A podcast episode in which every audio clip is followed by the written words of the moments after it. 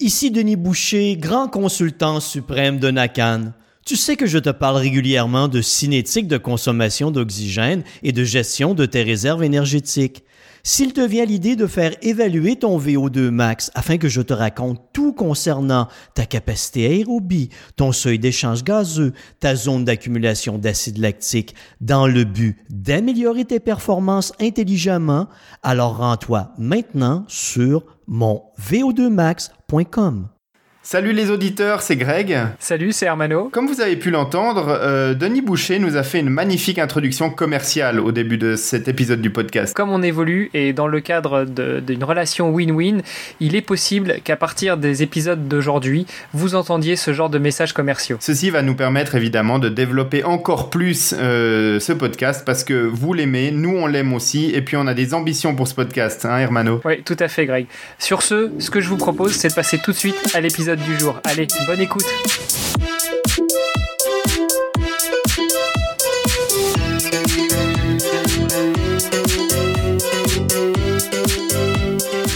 Salut les sportifs connectés, c'est Hermano, vous êtes sur le podcast de Nakan et je suis super content de vous entendre aujourd'hui, enfin de vous parler plutôt.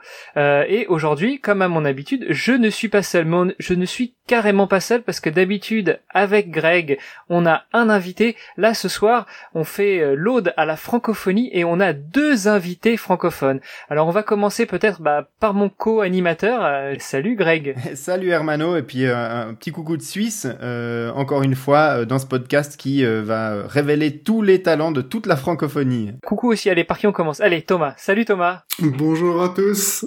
Moi, c'est la Belgique que je représente aujourd'hui. Voilà, donc euh, la Belgique, donc on est de l'autre côté de la francophonie, enfin toujours en Europe, mais cette fois-ci on est du côté belge. Et puis bah on, va finir par l'ami Bertrand. Salut Bertrand. Salut à vous. Et moi oui, bah moi c'est l'Auvergne, hein, donc c'est bien plus au sud que vous on, l'entend un petit peu dans l'accent, dans la joie de vivre. On voit qu'il fait beau chez Oui, on a 29 degrés aujourd'hui et euh, c'est génial, quoi. Franchement, c'est c'est bon. Alors 29 degrés, on, précisera que les 29 degrés euh, relevés aujourd'hui, c'est pas le jour de la diffusion de cet épisode. Il était enregistré un tout petit peu en avance parce que euh, au moment où il sera diffusé, très probablement, et je suis très très navré pour toi, Bertrand, mais il fera un petit peu moins chaud malgré malgré tout dans ton Auvergne euh, magnifique. Et, euh, bah, on en reparlera, hein, on verra, on sait pas maintenant avec le temps qu'il fait, mais effectivement, il risque de faire plus frais quand même, c'est vrai. Bon, éventuellement, on fera un petit add-on pour euh, modifier la température. À Ça ce marche. Euh, je suis très content de vous avoir avec moi autour de la table.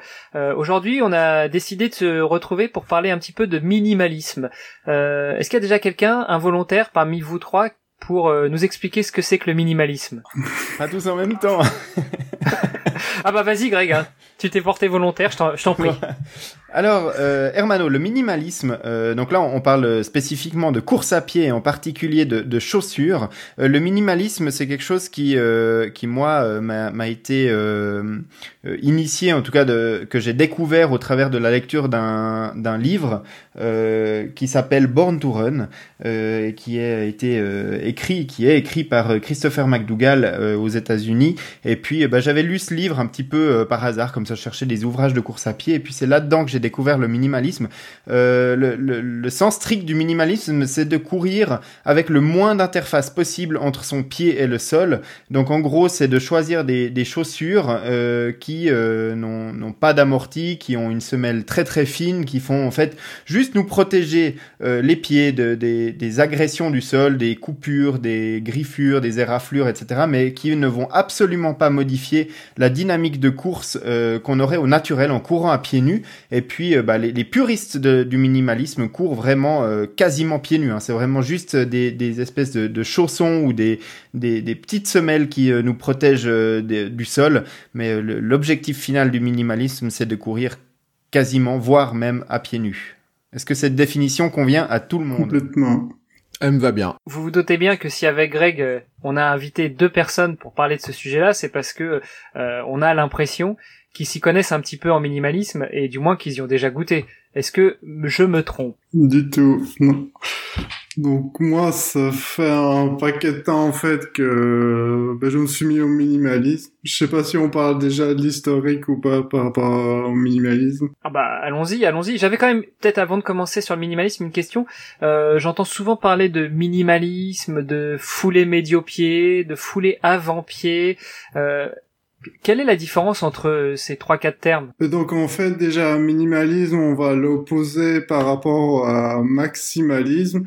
Et donc, il va y avoir plusieurs euh, plusieurs choses par rapport à ça, plusieurs euh, critères. Et donc, ben, euh, Greg les, les citait euh, ici il y a quelques minutes. Donc, déjà, on va avoir une chaussure minimaliste qui va être plus légère, qui va avoir moins d'amorti, qui va avoir moins de drop. Donc, le drop, c'est la en fait la différence entre l'avant et l'arrière du pied. Euh, une chaussure qui va aussi avoir plus de souplesse. Donc, euh, si vous voyez une chaussure minimaliste, en général, vous allez voir qu'on peut la, la plier dans, dans, tous les sens. Euh, essayer de faire ça qu'une chaussure euh, classique, c'est beaucoup plus compliqué. Et en général, elle va aussi avoir un système, en fait, elle va avoir moins de systèmes de contrôle de la pronation, donc qui vont corriger en fait le, le pied. donc ça, c'est vraiment le principe de la chaussure. Euh, et le principe du minimalisme, comme il y a beaucoup moins de protection, euh, ben, c'est que du coup on va devoir courir sur l'avant du pied parce que ben, si on court sur l'arrière du pied, on va se prendre en fait une onde de choc euh, sur toute la sur toute la jambe et toute la colonne vertébrale, ce qui évidemment est pas est pas est pas génial. Euh, et donc, on a vraiment besoin, et de toute façon, ça va se faire de manière assez euh, fluide, euh, vers l'avant du pied. Et donc, on va courir avec ben, la partie du bol du pied qui se situe juste en dessous des orteils, en fait. Mais alors, parce que tu dis, on va courir, on va avoir tendance, ça va venir naturellement à courir sur l'avant du pied, pour éviter que l'onde de choc ne rentre par le talon et traverse toute la jambe jusqu'à la colonne. Mais cette onde de choc, on va quand même la prendre quelque part, donc du coup à l'avant du pied. Non, enfin en fait, ouais, ce qui est intéressant de préciser, c'est qu'il faut se rappeler juste que notre pied est une machine euh, formidable et euh, que en fait euh, il a été fait pour amortir à l'origine, il a été inventé euh, avant la chaussure, hein. Et et donc en fait, euh, c'est super intéressant et j'ai lu un livre euh, cet été sur le sujet, c'est que euh, le travail du pied, hein, mais quand on parle du pied, on parle de toute la jambe en fait et de tous les muscles, fait qu'en fait on a un amorti qui est qui est tout simplement incroyable, que le pied est vraiment fait comme ça à condition, à condition ben, de le laisser travailler et de finalement de l'entraîner à travailler. Et en fait, ce qui se passe, c'est qu'avec les chaussures qui sont extrêmement renforcées, mais on parle des chaussures de, de, course, mais on pourrait parler de toutes les chaussures, et eh ben notre pied s'est affaibli, hein, et il fait moins son boulot. Et finalement, euh, ben, le fait de talonner, ce qui n'a aucun problème en marchant, hein, puisque tout le monde talonne en marchant, je crois à peu près, hein, si on pouvait l'avoir, en courant, ça devient pas, euh, c'est pas très logique. Et effectivement, il faudrait revenir vers un pied qui fait son travail d'amorti et donc qui va amortir le choc et euh, faire en plus un effet de rebond hein, dans la course parce que c'est comme ça que fonctionne notre pied. Il y, y, a un exercice très intéressant qu'on peut faire et que tout le monde peut faire, en particulier en été, mais euh, c'est regarder des enfants courir pieds nus euh, dans l'herbe ou euh, quand ils sont sur leur place de jeu. Et regardez la dynamique du pied euh, comment elle va elle va naturellement hein, se, se, positionner. L'enfant lui il n'a pas encore l'habitude de courir avec des chaussures renforcées ou des chaussures qui ont un gros amorti sous le talon. Et regardez comment les enfants y courent en posant l'avant du pied d'abord sur le sol et pas le talon comme les, les, coureurs qui ont des chaussures avec beaucoup d'amorti et en fait ça c'est le fonctionnement tout à fait naturel du pied. Et ce fonctionnement naturel ben, il va se dégrader au moment où on va commencer à porter des chaussures qui sont euh, rembourrées ou en tout cas qui ont un amorti au niveau du talon. Et puis ça, en fait, euh, avec le, le, drop que Thomas nous euh, expliquait tout à l'heure, c'est-à-dire le, le, talon qui est positionné plus haut que l'avant du pied dans la chaussure, euh, associé avec ce gros amorti, eh bien, va avoir tendance à forcer le coureur, ou en tout cas à l'inciter à atterrir avec le talon d'abord. Et puis ça, au hmm. niveau euh, biomécanique, c'est un peu une catastrophe. Ouais. Donc en, en, gros, ce que vous êtes en train de dire, c'est que nos ancêtres cueilleurs-chasseurs couraient sur l'avant du pied, sans chaussures évidemment, euh, mais qu'ils avaient une foulée euh, vraiment sur l'avant du pied très minimaliste puisqu'ils avaient pas de chaussures et que euh, à la limite ils avaient même un peu de corne pour amortir, pour éviter les chocs avec les cailloux et, autres bitumes de l'époque et que avec l'évolution au fur et à mesure, à force que l'humain porte des chaussures, on a un peu laissé de côté cette cette capacité du corps humain à amortir les chocs enfin du moins à amortir l'onde de choc créée par le mouvement euh, rapide du pied contre le sol et du coup on a tendance à, l'oublier. Oui, et alors moi je vais te donner un exemple, euh, c'est pas pour parler du parcours, mais l'an dernier j'ai fait un examen sur tapis de course avec un ostéo. Et euh, j'y suis avec mes chaussures hein, pour euh, analyser ma foulée. Et donc j'ai couru avec euh, deux paires de chaussures et euh, mes pieds nus. Deux paires de chaussures, comment tu fais pour mettre Eh deux bah, paires de chaussures en même temps? T'en as mis sur les mains et sur les Ouais, pieds? ouais, c'est ça. Et euh, t'as tout compris. Non, en fait, euh, il m'a fait d'abord courir avec mes anciennes chaussures, avec un ancien modèle que j'avais venu, ensuite avec un deuxième modèle que vers lequel j'ai évolué, et puis il m'a fait courir pieds nus. Et il m'a dit un truc, il m'a dit pieds nus, euh, votre foulée est parfaite. Et il m'a dit avec les autres chaussures, euh, en fait, on voit que tout de suite vous repartez sur le talon. Et suivant le modèle, je repartais plus ou moins sur le talon. Mais il m'a dit par contre, il me dit quand vous courez pieds nus euh, sur le tapis, il m'a dit la pose du pied, elle est exactement comme il faudrait être, c'est-à-dire qu'elle est au naturel. euh, et pour ça qu'il faudrait aller vers le minimalisme. Et euh, vraiment, il me l'a montré hein, euh, exactement comment le ma position évoluait en fonction euh, du maximalisme de la chaussure, j'ai envie de dire. J'ai eu la, eu la même histoire en fait, euh, mais à deux endroits différents, ce qui d'ailleurs m'a, coûté une paire de chaussures. Euh, j'avais été dans une chaîne de magasins spécialisés pour des chaussures, bah, du coup plutôt maximalistes. Ils m'ont, euh, ils ont dit que j'étais pronateur et au final en fait j'étais plutôt supinateur avec des, des chaussures, donc j'avais plutôt tendance à courir sur l'extérieur des pieds plutôt que sur, sur l'intérieur. Euh, alors que ben, euh, pieds nus, euh, et là je l'ai fait à un autre endroit, euh, ben là j'avais aussi une, une, une foulée euh, plutôt plutôt neutre, euh, et donc voilà, donc à, ce qu'à un moment donné, est-ce qu'on n'a pas plus tous tendance à, à courir de manière neutre tant qu'on n'est pas justement, euh, je sais pas si on peut dire aidé ou justement euh, pas aidé par euh, par les chaussures. Bah, c'est c'est une quasi-certitude, parce que si on se met à pieds nus et qu'on est sur une surface relativement dure, hein, même si c'est sur de l'herbe, du gazon, mais avec quand même un sol dur dessous, euh, je mets au défi quelqu'un de réussir à courir un kilomètre en attaque talon pieds Mhm. nus. Euh, il aura des douleurs de dos euh, insupportables bien avant le, le premier kilomètre. Donc de toute manière, ça- la position va naturellement être influencée par ce choc, et puis le, le- le déroulé du pied va se positionner, mais, mais c'est c'est quelques foulées, hein, et automatiquement ça va se positionner sur l'avant du pied. Bon alors du coup, on, on reviendra un peu sur euh, mon histoire à moi, mais il faudra que vous m'expliquiez deux trois choses. En résumé, si on veut avoir une foulée la plus minimaliste possible, enfin si on veut être le plus minimaliste possible et avoir la foulée qui va bien avec, euh, on va éviter de faire ça sur du bitume parce qu'il y a quand même des petits cailloux, des bouts de verre, euh, des, des impuretés, des saletés. Vous nous conseillerez plutôt euh, d'aller sur une piste d'athlée ou euh, sur le sable, euh, sur une plage ou sur de l'herbe propre euh, et courir pieds nus. Et même, et même euh, déjà avant, avant même ça, mar- marcher chez soi euh, euh, un, un- maximum pour déjà habituer le pied, parce qu'à force le, le pied va déjà se, se renforcer et effectivement aller sur des surfaces plutôt lisses ou en tout cas euh, légèrement souples, bah, comme tu viens de le dire, avec euh, de l'herbe, du sable ou de la terre battue, ce genre de choses, c'est idéal pour commencer. Ouais. Mm. Moi, je sais pas, mais vous, mais moi, je marche toujours pieds nus chez moi. Euh, ça irise certaines personnes de ma famille hein, qui ont pas l'habitude, mais, mais des pantoufles et tout. Et je marche euh, constamment, constamment, constamment pieds nus. Et, euh, et ça fait vraiment travailler le pied. Alors, notamment dans les escaliers, euh, c'est int- c'est intéressant hein, de regarder quand on monte les escaliers. Finalement, euh, on se remet à voir cette histoire hein, de, de monter avec l'avant du pied, le dynamisme, etc. Euh, rien que chez toi, déjà, quand tu te mets à marcher pieds nus, tu te rends compte de la différence. euh, c'est assez flagrant. Et euh, après, euh, je sais pas si vous faites l'exercice. Un nouveau club, des fois, on court pieds nus sur l'herbe euh, en fin d'entraînement pour euh, se dégourdir un peu les jambes, etc., pour décrasser. Et euh, bah ça, déjà, ça, je pense que ça perturbe un paquet, hein, euh, l'habitude des grosses chaussures. Hein.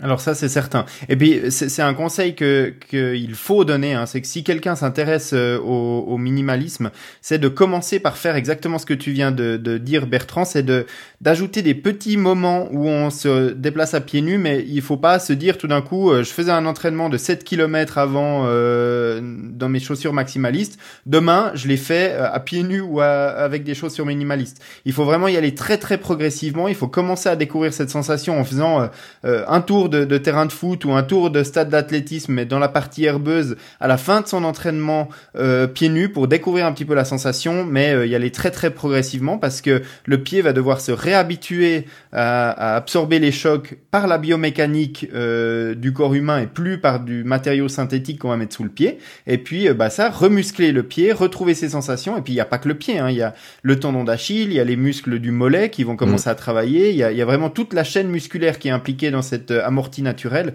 qui va devoir être remis en fonction parce qu'il était un peu en hibernation à cause des chaussures maximalistes. Et puis ça, ça prend du temps. Hein. Ma, ma mm. transition vers les minimalistes, je crois qu'elle a duré en tout et pour tout jusqu'à ce que je cours un marathon avec des, des chaussures minimalistes euh, plus de deux ans. Ouais, et moi, je dis souvent aux gens, je dis de toute façon, euh, la première séance, les mollets vont vous rappeler que vous avez fait un kilomètre. Hein. ah oui, mais ça c'est clair. Oui, c'est ça. Et à moins que vous soyez un expert de course en montagne, euh, effectivement, tout coureur expérimenté va vraiment avoir du, du, mal, va vraiment souffrir des mollets. Et ce que je dis toujours, effectivement, c'est de commencer par une sortie d'un ou deux kilomètres, et puis aller de rajouter toutes les semaines ou toutes les deux semaines un kilomètre de plus, et ainsi de suite, pour arriver à finalement, effectivement, aller plus loin. Mais c'est clair la première semaine, les mollets, ils souffrent. Hein. Ça, c'est, on n'utilise pas les mêmes, les, mêmes choses que la course à pied classique. Bon, moi, je commence à en avoir marre des gens qui me disent qu'il faut y aller doucement. Denis, Denis, Denis Boucher, il nous dit que pour tout entraînement, il faut y aller doucement, il faut mettre 80% d'endurance, 20% de, de, rapidité ou de fractionner, enfin, de, euh, d'exercice à haute intensité. Vous, vous me dites qu'il faut y aller doucement avec le minimalisme. Quand est-ce qu'on s'amuse, en fait? Ah, Tu peux tout à fait t'amuser avec du minimalisme sans, euh, sans faire euh, un un, un, demi, euh, un semi-marathon avec tes chaussures minimalistes la première fois que tu les mets. Hein. Mm. Et en fait, ça va être une découverte très très intéressante de faire un tour de stade de l'athlétisme à pieds nus pour quelqu'un qui l'a jamais fait. Ça, ça, va être une expérience euh, mm. euh, extrêmement enrichissante et puis qui va lui faire découvrir des sensations en course à pied qui, même s'il court depuis 20 ans dans ses chaussures, et eh ben, va découvrir des trucs nouveaux. Hein. Ouais. Et puis alors Thomas, il, il, va, il va valider ce que je dis, mais tu prends tes minimalistes et tu vas en forêt? Euh, sur un terrain très souple, mais avec euh, des petits euh, imperfections, et tu vas découvrir tout d'un coup que le terrain, tu ne l'avais jamais senti comme ça sous tes pieds. Euh, d'un coup, tes orteils, ils accrochent sur des choses que tu ne connaissais pas, parce que tes chaussures t'empêchaient de les connaître. Donc, et là, tu vas vraiment t'amuser. Hein. Franchement, je te le garantis. Hein. C'est clair. On, on ressent vraiment tout, les, même l'herbe, ce genre de choses. On ressent, on ressent tout. Là, ici, ce matin, je suis allé marcher justement, même, je, je les mets même en marchant, mes, mes chaussures minimalistes. Euh, on ressent vraiment toutes les sensations du terrain. On sait quand on change de, l'adhérence n'est pas la même. On sait quand on change de terrain, on va ressentir tous les graviers un à un. Et d'ailleurs, quand on court, c'est une des choses où il faut faire attention quand on court en minimaliste, c'est que les cailloux, là, on peut vraiment se faire très très mal, euh, bah, tellement les semelles sont fines. Donc c'est les avantages et inconvénients. Mais oui, c'est le niveau sensation, c'est vraiment génial. Pour ceux qui, qui, adorent marcher pieds nus, c'est juste une petite enveloppe qui protège et pour le reste, euh, c'est comme si on marchait pieds nus. Oui, ça, ça nous renvoie en enfance, mais malgré tout, il faut y aller avec précaution. Oui, clairement, parce que comme euh, comme je disais, le, au niveau de la, la, semelle est tellement fine que euh, si vous n'êtes pas un minimum, si vous ne regardez pas devant vous euh, que vous ne comment dire vous n'anticipez pas un peu les, les, différents obstacles surtout si vous faites bah, plutôt la, la, course en nature. Euh, bah, le moindre euh, plus gros caillou va, va vraiment va vraiment pouvoir vous faire mal. Donc euh, il faut vraiment y aller euh, bah, déjà progressivement même au niveau de la chaussure. On parlait des différentes composantes d'une chaussure minimaliste. J'aurais presque tendance à dire pour une première expérience d'avoir des chaussures avec des semelles qui ne soient pas trop fines non plus.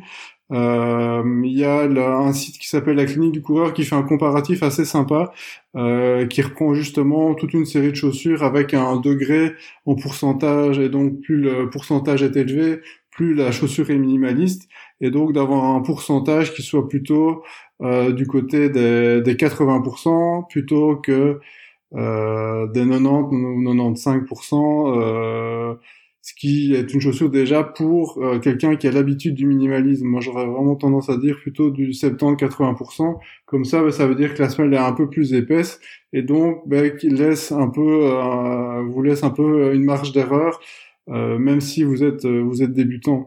Donc voilà, moi c'est un des premiers conseils que je donnerais, c'est le minimalisme, c'est super, mais attention à ne pas avoir une chaussure trop minimaliste pour une première expérience. En tout cas, c'est un conseil que je donnerais. Je suis entièrement d'accord sur la, On a parlé de la, de la, progressivité au niveau de la distance. On a aussi abordé euh, légèrement la progressivité au niveau de la surface. Donc, on va commencer par des surfaces super faciles à, à aborder, comme par exemple de l'herbe euh, ou, euh, ou, du gazon. Et puis ensuite, on peut rajouter de ces parcours en forêt qui sont recouverts par des, des, copeaux de bois, mais qui sont quand même relativement réguliers. Et puis ensuite, on va rajouter un petit peu des, des chemins gravillonneux. Et puis ensuite, on va aller courir peut-être un petit peu sur des, des, sentiers un petit peu plus recouverts de cailloux. Mais là, il faut de la progressivité, euh, comme on l'a dit, de la distance et puis aussi de la progressivité dans les chaussures. Je crois que c'est un très très bon conseil que vient de, donner Thomas, euh, de, ne pas choisir euh, de passer de ces grosses baskets de, course à pied avec énormément de drops, d'amortis, etc. directement aux Vibram Five Fingers par exemple, qui sont vraiment des chaussures ultra minimalistes, mais de choisir des, des intermédiaires pour aller vers des chaussures de plus en plus minimalistes au fur et à mesure de l'évolution et de son adaptation métabolique. J'ai déjà eu l'occasion de voir euh, il y a quelques temps sur les routes à Paris des coureurs qui faisaient le marathon de Paris pieds nus.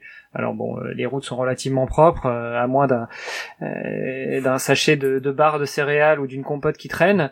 Est-ce que vous pensez que c'est une bonne idée? Première question. Et deuxième question, j'ai toujours entendu dire que les Kenyans couraient pieds nus chez eux. Pourtant, quand je les vois en Europe, ils sont pas pieds nus, ils ont des chaussures. Alors moi, je sais qu'il y a, il y a Bikila, qui est un, un coureur africain qui avait, qui, qui est un, un, coureur de marathon qui supportait pas les chaussures et euh, donc du coup qui euh, courait pieds nus sur 42 bornes et ça lui a jamais posé de problème parce qu'il avait toujours couru pieds nus et il avait euh, il avait la, la, peau qui avait qui avait fait de la corne sous les pieds de manière à ce qu'il soit confortable même sur route même sur 42 km et ça lui a jamais posé de problème. Au niveau biomécanique, il y a aucune contrainte à ça. Maintenant, si quelqu'un qui a toujours couru en chaussures se met à courir sur du bitume pour ne serait-ce que 1 ou 2 kilomètres, il va finir avec les pieds en sang parce que ses, ses pieds sont pas adaptés.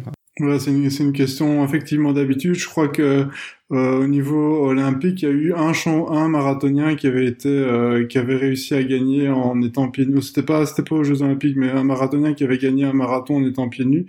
Euh, mais effectivement, il y a, il y a aucune, euh, enfin, comme le dit Greg, c'est la, c'est la progressivité qui, qui, qui importe. Enfin, ici, j'ai encore eu un exemple pendant ici ces, ces, ces dernières vacances, donc comme Bertrand, ben, j'ai beaucoup l'habitude de, marcher pieds nus à tout moment. Ça dérange énormément aussi mon entourage euh, euh autour de moi euh, parce que ben, effectivement, c'est assez, enfin voilà, c'est pas, c'est vu comme euh, assez, assez, assez négatif. Euh, mais oui, donc pendant les vacances, en fait, je, je voilà, pendant les vacances, j'avais fait un match de, de, de foot sur un terrain sur goudron. Euh, et puis à un moment donné, j'ai ma femme qui arrive près de moi qui me dit mais qu'est-ce qui s'est passé? Et en fait, j'avais mon orteil qui était en sang et j'avais strictement rien remarqué parce que ben, mon pied s'était sans doute solidifié de par l'habitude de, marcher pieds nus. Et donc à un moment donné, ben, ça en est un point que euh, on ne ressent même plus certaines euh, certaines blessures euh, ben, parce que voilà le pied s'est habitué en fait. Il y a, y a, des triathlètes. Euh, moi, j'ai le souvenir de, de David Haus, euh, le, le, triathlète français qui euh, courait à Genève les, les Européens de, de, triathlon avec l'équipe de France de Team Relay.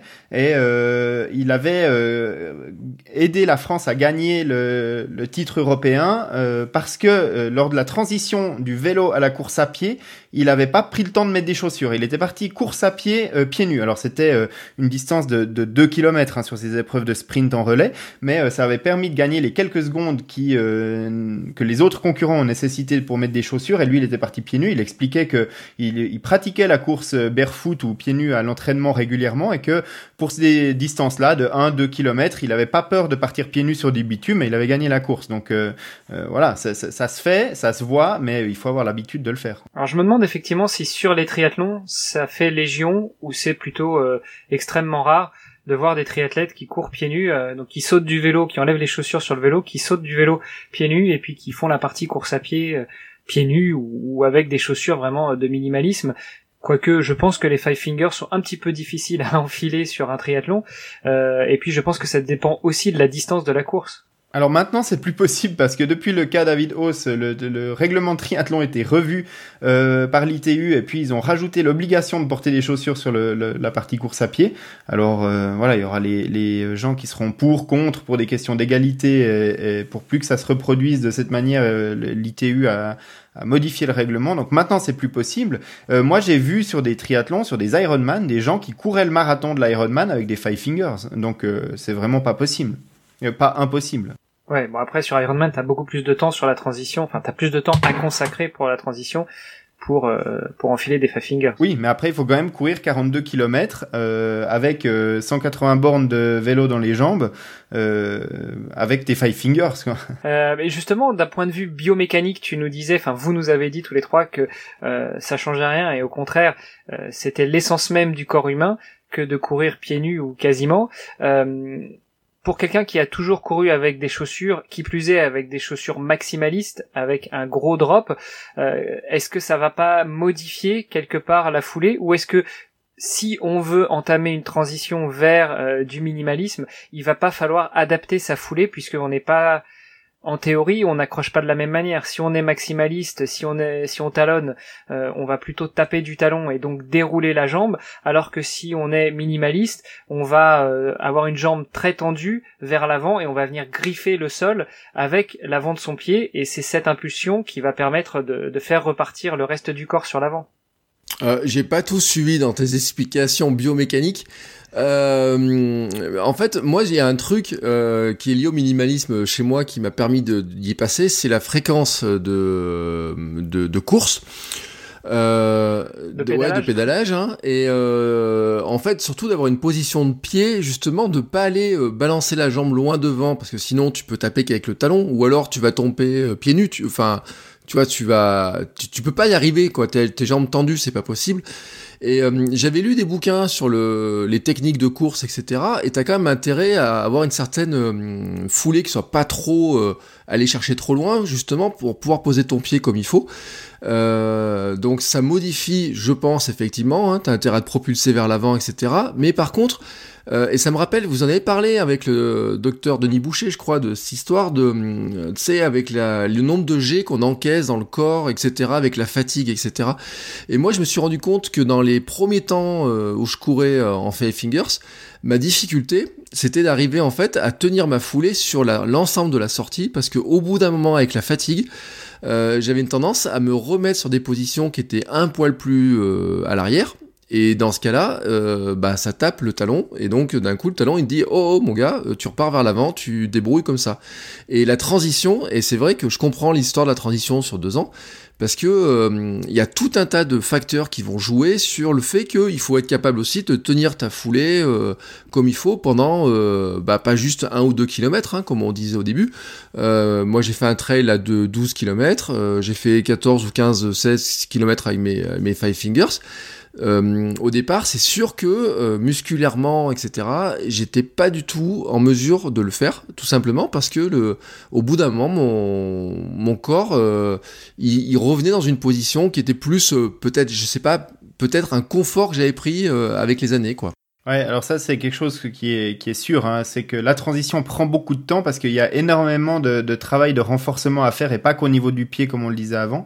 Et, euh, et du coup, euh, voilà, pour tenir 2-3 kilomètres euh, ça va assez vite, mais par contre, pour tenir euh, des distances plus longues, un, un 10 km d'abord, ensuite un semi-marathon, voire euh, un marathon complet de 42 km, encore plus si on veut faire du trail et qu'on court en montagne, et en plus, en montagne, on est super sollicité dans les descentes hein, quand on est en minimaliste, parce que parce qu'il y a vraiment aucun répit, c'est-à-dire que dans les descentes, il y a vraiment des chocs importants qui sont absorbés mm. par le, le, tendon d'Achille, les muscles du mollet, par toute la mécanique de la cheville, du pied, des, tendons qui passent de de, tous les côtés. Et donc vraiment, il y a, toute la, la, la partie euh, musculo-squelettique qui va prendre en charge cet amorti. Et dans les descentes, ça va être épouvantable ah, au niveau de, de la force à, mettre. Et là, ça va prendre énormément de temps pour s'adapter quand avant on courait avec des, des mm. chaussures euh, maximalistes. Et puis pour revenir à la question que tu posais au tout début, Hermano, c'est de savoir euh, la transition comment elle va se faire. Euh, moi, je suis assez mitigé en fait sur le fait de recommander le minimaliste à, à, à des gens qui courent depuis 20 ans avec des chaussures traditionnelles et puis qui n'ont pas de problème. C'est-à-dire qu'ils n'ont pas une, une, une économie de course qui est déficiente, ils ont pas des blessures qui sont récurrentes et ils sont contents dans leur pratique de course à pied avec leurs chaussures normales, j'aurais pas forcément euh, tendance à leur recommander fortement de, passer au minimalisme parce qu'il n'y a pas forcément de raison euh, qu'ils le fassent. Euh, s'ils ont des blessures à répétition, si ils, ont une économie de course qui est mauvaise, c'est-à-dire que le fait de, balancer le pied trop en avant et de poser le talon trop en avant, bah, en fait à chaque chaque foulée ça va les ralentir à cause de l'impact du talon. Mais si leur déroulé de pied est correct etc., et puis qu'ils n'ont pas de blessures récurrentes, tu l'as dit, hein, le, minimalisme, ça va prendre énormément de temps. Ils vont devoir modifier complètement leur foulée. Euh, et ces gens-là, en fait, euh, alors je sais pas pour euh, pour Bertrand ou Thomas, qu'est-ce que vous en pensez, mais pour moi, quelqu'un qui a des, des, bonnes performances, qui a pas d'économie de course majeure à faire, euh, avec euh, du minimalisme ou qui a pas de blessure récurrente à cause de ses chaussures traditionnelles, est-ce que vous lui recommanderiez d'aller sur du minimalisme? Euh, ça, ça, ça, dépend aussi de ce que recherche la personne. Je dirais une des raisons. En, soi, je te rejoins, je te rejoins sur pas mal de points, dans le sens où effectivement changer une équipe qui gagne, mais c'est peut-être c'est peut-être il y a peut-être un danger un danger derrière.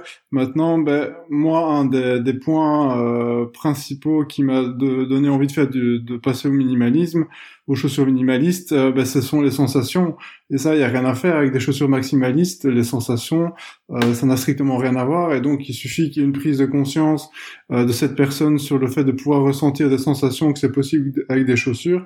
Et donc à ce moment-là de changer changer certaines habitudes. C'est clair que à partir du moment où on a par exemple une marque de chaussures ou un modèle avec lequel on sait qu'on ne se blesse pas, ben, clairement il vaut, il vaut mieux de pas en changer. Maintenant, ben, ça dépend de ce que recherche la personne. Et euh, une des raisons de passer au minimalisme, ben, ça peut être la, ça peut être la, recherche, la quête de sensations. Voilà. Après, ça dépend ce qu'elle cherche derrière.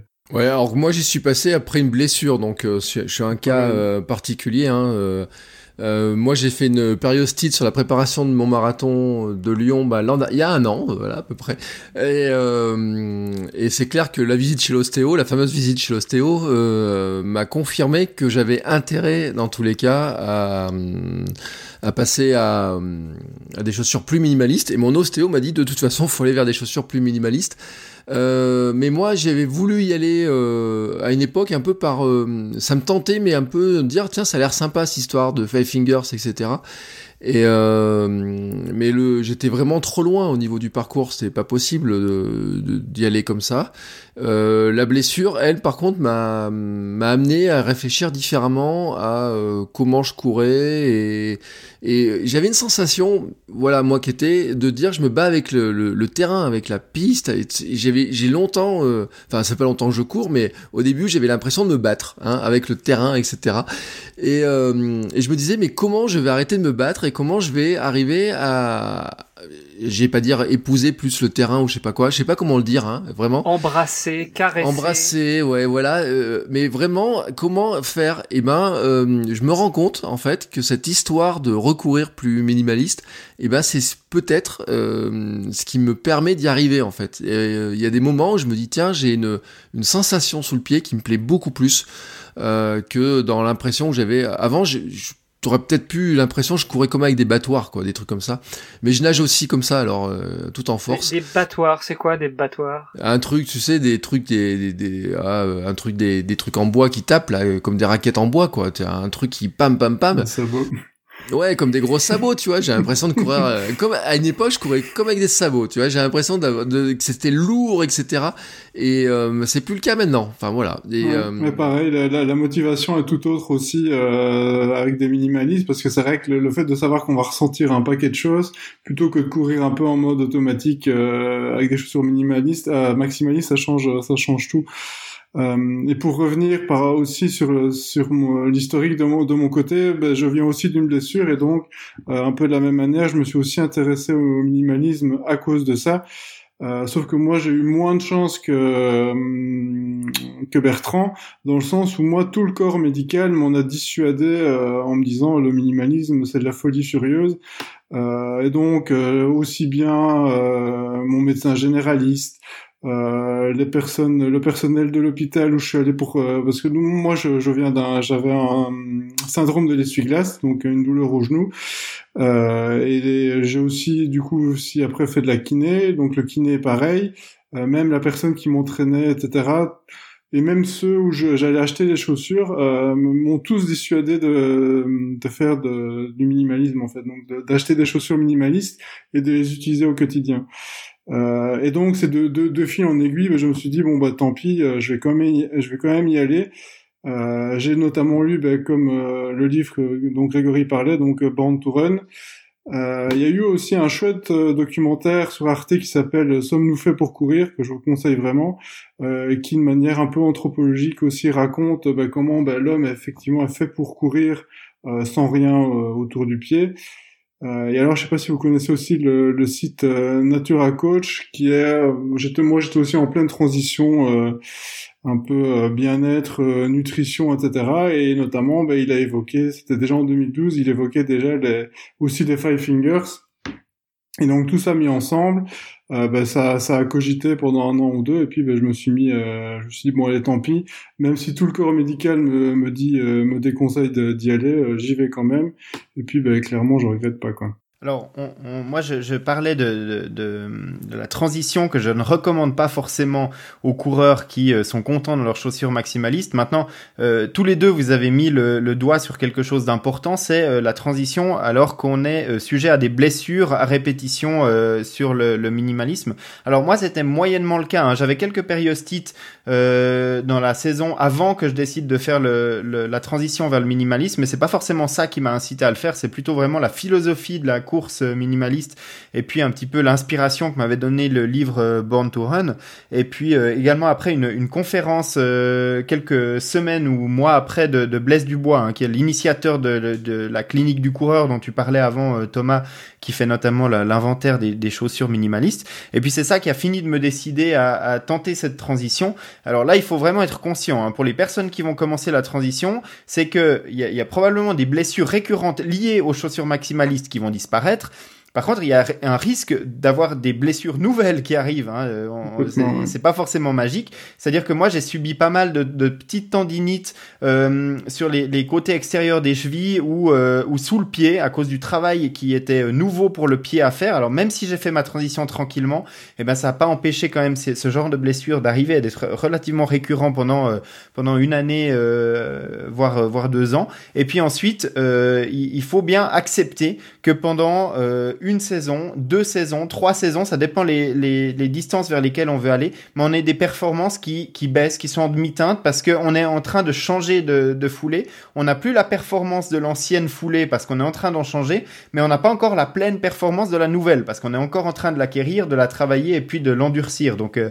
c'est vraiment un travail de longue haleine à faire et il faut pas penser, tiens, j'ai écouté le podcast euh, des sportifs connectés aujourd'hui, il parle de minimalisme, c'est génial, demain j'achète des five fingers et puis euh, bim, j'y dans trois semaines, c'est impeccable. Non, non, il faut vraiment euh, que ce soit une décision mûrement réfléchie et puis il faut bien, bien comprendre ce qui va se passer. Mais si vous êtes blessé de manière récurrente à cause des chaussures maximalistes, ça peut être des douleurs de dos, hein, du bas du dos à cause des impacts des talons, ça peut être des genoux. Enfin, il faut diagnostiquer tout ça avec des personnes compétentes, mais mmh, la piste du minimalisme euh, peut être euh, intéressante, mais il faut, c'est vraiment un travail de longue haleine. Oui, c'est ça, c'est complètement, oui. Alors du coup, vous avez un peu avancé sur le plan. Euh, que je voulais proposer, c'est-à-dire que je, je, voulais vous donner la parole pour avoir un petit peu vos, vos anecdotes, pour savoir ce qui vous a fait passer au minimalisme. Euh, si on rentrait un peu plus dans le détail, euh, on va peut-être commencer par Bertrand. Tu nous as dit que, alors euh, plutôt, Greg préconisait une transition qui se passerait plutôt sur deux ans. Euh, toi, tu nous as dit que ça s'est passé en une année. tu peux nous en dire plus sur ce qui a vraiment déclenché ton envie euh, ton passage et qui t'a poussé vers le minimalisme Ouais, alors bon, moi je vous fais l'histoire euh, courte. Hein. Euh, je cours depuis pas très longtemps, trois ans à peu près. Et au départ, quand j'ai choisi mes premières chaussures, j'ai pris la marque à la mode. On m'a dit il faut courir avec des Asics, tu vois. J'ai pris des Asics. Et, et j'ai découvert ensuite que les Asics, c'est peut-être la chaussure la plus maximaliste qui est parce que ça contrôle dans tous les sens, etc. Et c'était super bien mes chaussures, mais euh, un contrôle dans, enfin il y a, y, a, y a, rien qui bouge en fait une fois que t'es là-dedans. Enfin c'est incroyable. Et euh, Alors peut-être pour les auditeurs qui connaissent pas trop, qui se posent la question, etc. Quand on parle de contrôle, pronateur, supinateur, euh, il faut qu'on en dise plus. Oui, alors moi en fait, alors sur les ASICS, j'avais euh, un contrôle, une cale à l'intérieur du pied. Euh, ça, ça, évite que les rotations, les torsions euh, chez ASICS, ils ont plein de systèmes comme ça. elles sont pas très flexibles en fait, on se rend compte. Hein, les modèles, j'avais des un modèle haut de gamme en plus hein, et tout. Et donc en fait, quand je me rends compte, et maintenant je marche avec, mais c'est le, côté sabot là, tu vois c'est vraiment, euh, elles sont, elles sont raides, etc. Bon, bref, et je, je n'arrive même plus à marcher avec à tel point. Et donc après, j'étais passé euh, sur euh, chez Soconi parce que une, boutique m'avait dit, bah tiens, Soconi, elles seront plus adaptées à vous.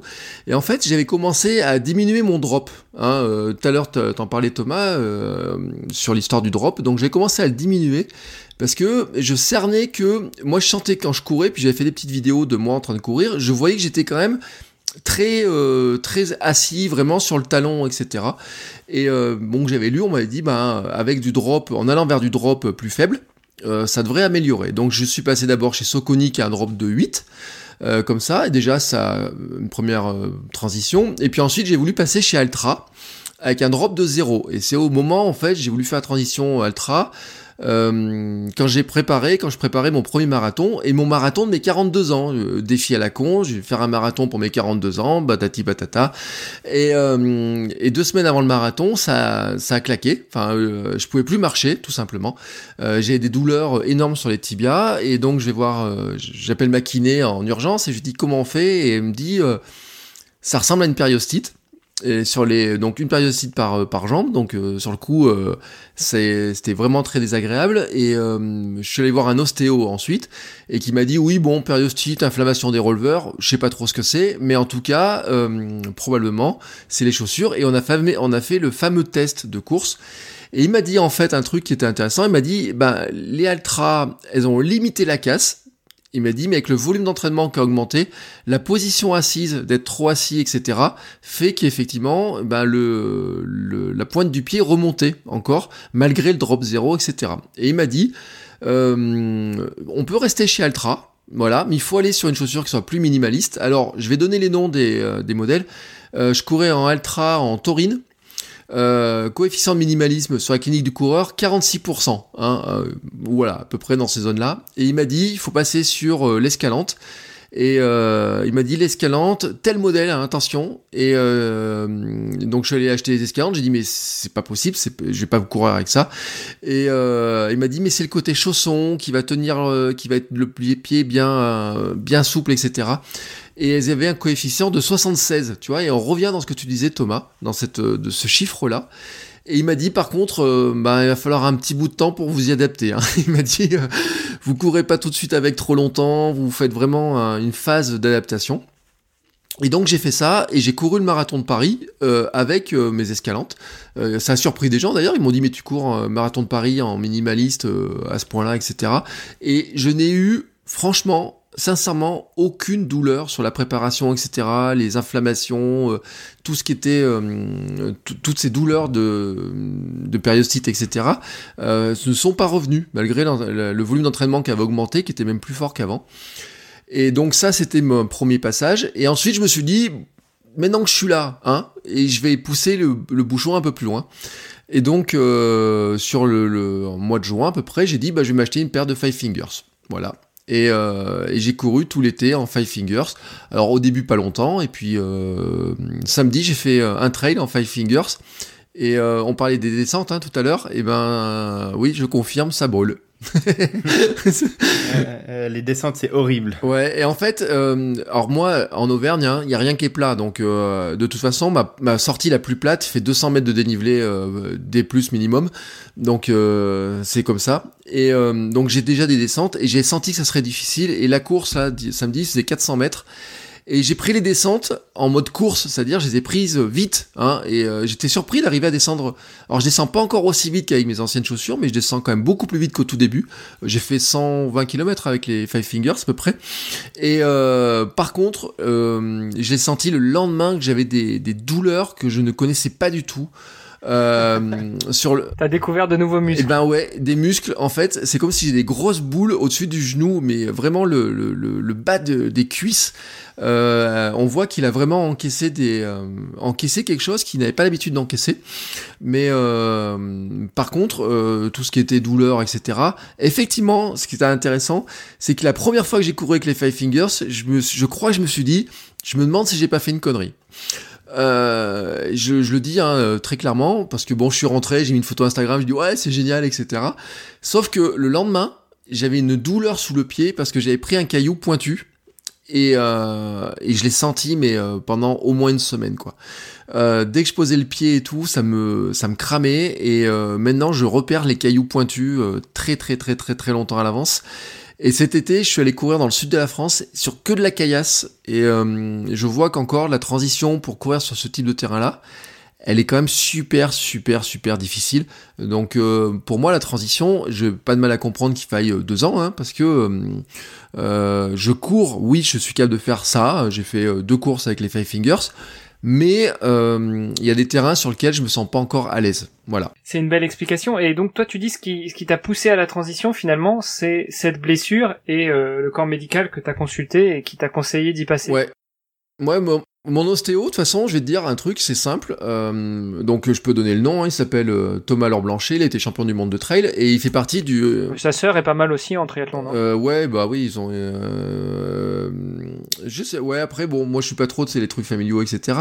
Mais il est dans la clinique du coureur aussi et lui, il court avec des Altra, mais les Altra qui ont pas de semelle, quoi. Presque, tu vois, c'est les vraiment. Et donc quand je suis allé à la boutique, il m'a dit tu vas à telle boutique, etc. J'y vais. Et euh, le gars de la boutique, il m'a dit non non mais si tu cours avec les chaussures de Laure Blanchet, il me dit c'est même pas la peine. Euh, c'est beaucoup trop minimaliste. Il m'a dit par contre effectivement l'escalante c'est un bon passage. Et il m'a dit un truc qui était intéressant. Il m'a dit, de toute façon, euh, le fait qu'il y ait moins de semelles va faire déjà que le pied ne va pas tourner sur l'extérieur, sur l'intérieur, etc. Et déjà, il m'a dit, ça va vraiment stabiliser tous les problèmes de, tension qui se passent dans les, euh, dans tout ce qui était tibia, mollet, etc. Et euh, que j'avais par exemple sur parce que il y a un truc qu'on n'a pas dit sur le les maximalistes, c'est que les grosses semelles quand vous avez un pied qui est un peu comme le mien, un peu plat sur certains trucs, etc., mon pied avait une tendance à sortir vers l'extérieur en fait. Et donc ça provoquait des torsions qui étaient importantes. Et ce qui a provoqué d'ailleurs en partie mon histoire de périostite. Donc, euh, lui m'a dit, bah, lui m'a dit, je suis contre les semelles. Il me dit, dans ce cas-là, il me dit, euh, on peut régler ça sans semelles. Il me dit, parce que les semelles vont provoquer d'autres problèmes. Il m'a dit, par contre, euh, il me dit, il faut essayer ça et on en reparle dans quelques temps. Voilà. Ça, c'est super intéressant parce que euh, souvent, quand on va voir un, quand on a des blessures euh, au niveau du, de la partie basse du corps, donc les jambes, mm. les genoux, euh, les pieds, les, les chevilles, euh, et qu'on va voir un médecin, puis un médecin du sport, puis après il nous envoie chez un podologue, les premières réactions en général c'est tu vas mettre des semelles. Mm. Et là, tu nous dis que finalement, c'est complètement contraire au minimalisme et c'est même contraire à la bonne récupération puisque on va contre notre réflexe euh, mm. naturel. Mais je vais te dire un truc, j'ai un gars au club euh, qui court, euh, qui a une bonne expérience hein, de course et qui court en Oka. Et il court en Oka avec des semelles, etc. Et le dernier entraînement de l'an dernier, il me dit un truc, il me punaise, il me dit j'ai mal et tout. Il me dit avant j'avais telle ou telle douleur. Il me dit je suis passé au Oka euh, parce qu'on m'a dit qu'il fallait mettre des Oka par rapport au et leur Blanchet il est anti Oka hein, au passage hein, donc euh... enfin il dit attention ça, ça, provoque des vraies catastrophes. Chacun son avis. Moi j'ai pas d'avis là-dessus euh, je les ai pas essayés. Et lui il m'a dit depuis que je suis passé sur Oka plus des semelles il me dit j'ai des nouvelles douleurs. Et il me dit il y a une douleur j'arrive pas à me débarrasser. Et je lui dis bah écoute ça vaudrait peut-être le coup pour toi que tu ailles voir quand même une étude de, de, de ta course voir si finalement tes semelles provoquent pas, en fait, un autre euh, problème de, course. Et on a eu une discussion ce jour-là avec plein de gens du club. Et il y a une fille qui m'a dit un truc, elle m'a dit, bah écoute, moi c'est simple, j'ai enlevé mes semelles. Euh, et euh, depuis que j'ai enlevé mes semelles, elle dit, je cours mieux. Parce que j'ai mis du temps, etc. Mais me suis rendu compte qu'en mettant des chaussures plus minimalistes et pas de semelles, eh ben, certaines douleurs avaient disparu et que j'étais finalement mieux que tout ce qu'on m'avait préconisé avant. Bon, donc c'est à noter, amis, euh, amis coureurs, amis triathlètes, si on vous préconise des, des semelles, enlevez les chaussures et partez en courant. Non, alors attention, moi je dis pas ça. hein. Je dis euh, à l'expérience, à l'expérience. Voici moi l'avis qu'on m'a donné. Euh, je suis pas kiné. Et attention parce qu'après ils vont venir, ils vont me dire, hé, t'as raconté une connerie. Hein. Non, non, non, non, attention.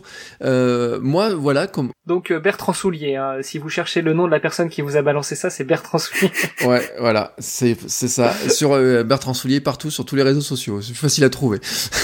Le chanteur, c'est ça? Euh, ouais, c'est vrai, il y a un chanteur, mais il chante plus maintenant. Pour, pour revenir sur le, le conseil et, et les semelles, euh, bah, euh, moi c'est quelque chose euh, que que j'ai failli avoir, hein, des, des semelles orthopédiques dans mes euh, chaussures de course à pied. Et euh, plutôt que ça, eh ben, je suis parti sur du, du euh, minimalisme euh, pour essayer aussi euh, à ce moment-là. En fait, je commençais la course à pied, puis je me cherchais un petit peu, puis j'étais ni vraiment pronateur, ni vraiment supinateur, mais pas non plus coureur universel. Enfin, tout le monde me trouvait quelque chose de particulier. Et euh, finalement, j'ai dit ouais, mais bon, bah, bah, j'ai des pieds comme tout le monde, et puis ils sont faits pour courir comme les pieds de n'importe qui ou presque. Et donc du coup, voilà, le, le minimalisme, j'ai voulu tenter le coup. Euh, moi, j'ai commencé avec des chaussures qui étaient des chaussures euh, d'après euh, la, la clinique du coureur à euh, à peu près euh, 70% de, de minimalisme. Donc c'était quand même déjà un gros gap. Et puis j'ai commencé à, à- à être très progressif dans les distances. Puis ensuite, j'ai eu euh, les, les euh, Asics Piranha, mais qui malheureusement ne sont plus faites maintenant, mais que j'ai utilisé aussi bien sur des, des euh, marathons de, de triathlon euh, que euh, de la course à pied de 10 km, qui a un indice de 88%, donc euh, qui est quand même assez euh, Donc minimaliste. 88%. Ouais, ouais, ouais, ouais, mais le- les, Belges m'auront parfaitement compris en plus. Tout à fait. Non, non, mais les Belges, les Suisses, mais, mais bon. En, en Auvergne, on comprend rien à ces chiffres. hein. Moi, je vous le dis. euh. Et euh, enfin bref, euh, c'est c'est- c'est, euh, c'est des chaussures qui sont euh, très minimalistes. Et puis euh, en fait mes, mes euh, petits euh, enquiquinements en termes de, de blessures de, de course à pied que j'avais avant, qui pouvaient être des périostites ou d'autres euh, douleurs euh, au niveau du genou, eh bien ont complètement disparu avec le minimalisme. Donc euh, moi je pense que au moment où on a des, des, des problèmes récurrents de blessures en course à pied, euh, il y a plein de pistes à, à, à évaluer et puis à, à considérer. Je pense que le minimalisme en est clairement une. Ouais. Et moi, je vois au club une fille qui court en, qui a des périostites, mais qui en fait deux trois dans l'année, en fait. Hein. Dès qu'elle court, elle fait une périostite. Et je l'ai regardée courir. Elle est totalement, totalement assise quand elle court, etc. Et, euh, on m'a dit, on m'a dit que ça fait partie aussi, notamment de le minimalisme peut aider justement à éviter ce genre de position. euh, et, euh, le kiné m'a dit, il m'a dit quand on court assis, dès qu'on veut accélérer, faire des distances, euh, ça tire vraiment beaucoup dans le corps en fait. Donc euh, et elle, elle fait énormément de périostite. Et au bout d'un moment, quand même, euh, je lui dis, va faire une, une étude de ta de ta foulée, va demander l'avis de quelqu'un pour voir si tu peux pas en partie corriger ça. Et alors, il donnera une solution, mais peut-être que ça vaut le coup aussi. Tu tu t'étudies si tes chaussures finalement sont adaptées à ton pied, tout simplement. Si peut-être ton pied a besoin de quelque chose qui soit un peu différent, quoi. Mais je pense qu'il y a, il y a- avec le, le minimalisme, il y a des choses qui vont se faire tout à fait naturellement. Mm. En fait, tu parlais euh, tout à l'heure, euh, Bertrand, des, des euh, ASICS que tu avais à l'époque et puis qui avait plein de technologies dedans. Alors moi, je suis allé sur Google et j'ai tapé ASICS technologie et j'arrive sur une page où ASICS présente fièrement tous les brevets qu'ils intègrent à leurs chaussures de course à pied. Et là, je compte pour les chaussures de course à pied 15 euh, brevets et technologies différentes entre le maintien du talon, l'amorti, euh, le, la, la semelle dynamique, euh, le, le, des, des, des termes que je comprends même pas, le fluid fit qui permet de répartir l'impact sur l'ensemble de l'arrière-pied. Enfin bref, il y a, il y a plein de trucs. Euh, et, il y a 15 technologies qui Mm. sont intégrées dans ces chaussures. Ces 15 technologies peuvent chacune euh, d'elles induire une, euh, une posture ou une attaque du pied ou une- un positionnement euh, de, de- du corps qui est incorrect par rapport à une course naturelle. Et Mm. donc du coup, je pense que mettre des chaussures minimalistes ou alors partir courir pieds nus dans l'herbe, comme on l'a dit au tout début de ce podcast, eh bien, euh, naturellement, le corps, il va prendre une position qui sera agréable à courir au naturel et puis qui sera beaucoup plus euh, euh, logique en termes de biomécanique que lorsqu'on a ces chaussures avec toutes ces technologies Ouais, dedans. mais tu vois, je viens de regarder mes, euh, mes ASICS, c'était des Nimbus, euh, des Nimbus. Elles ont un coefficient minimaliste de 18% seulement.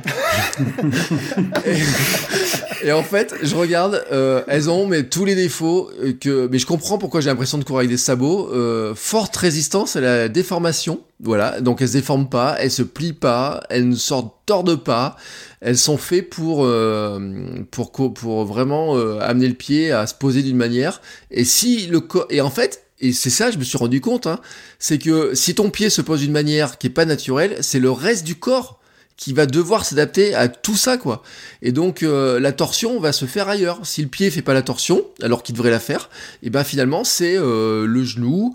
Moi, mon, un jour, un ostéo m'a dit mais euh, vous êtes tordu. Et je dis ah bon? Il m'a dit bah ouais, il me dit vous êtes tordu d'un côté, faut vous détordre de l'autre. Oh je dis mais je m'en rendais pas compte. Il me dit oui non, mais il me dit vos positions de course probablement font que votre corps va essayer de compenser certaines choses.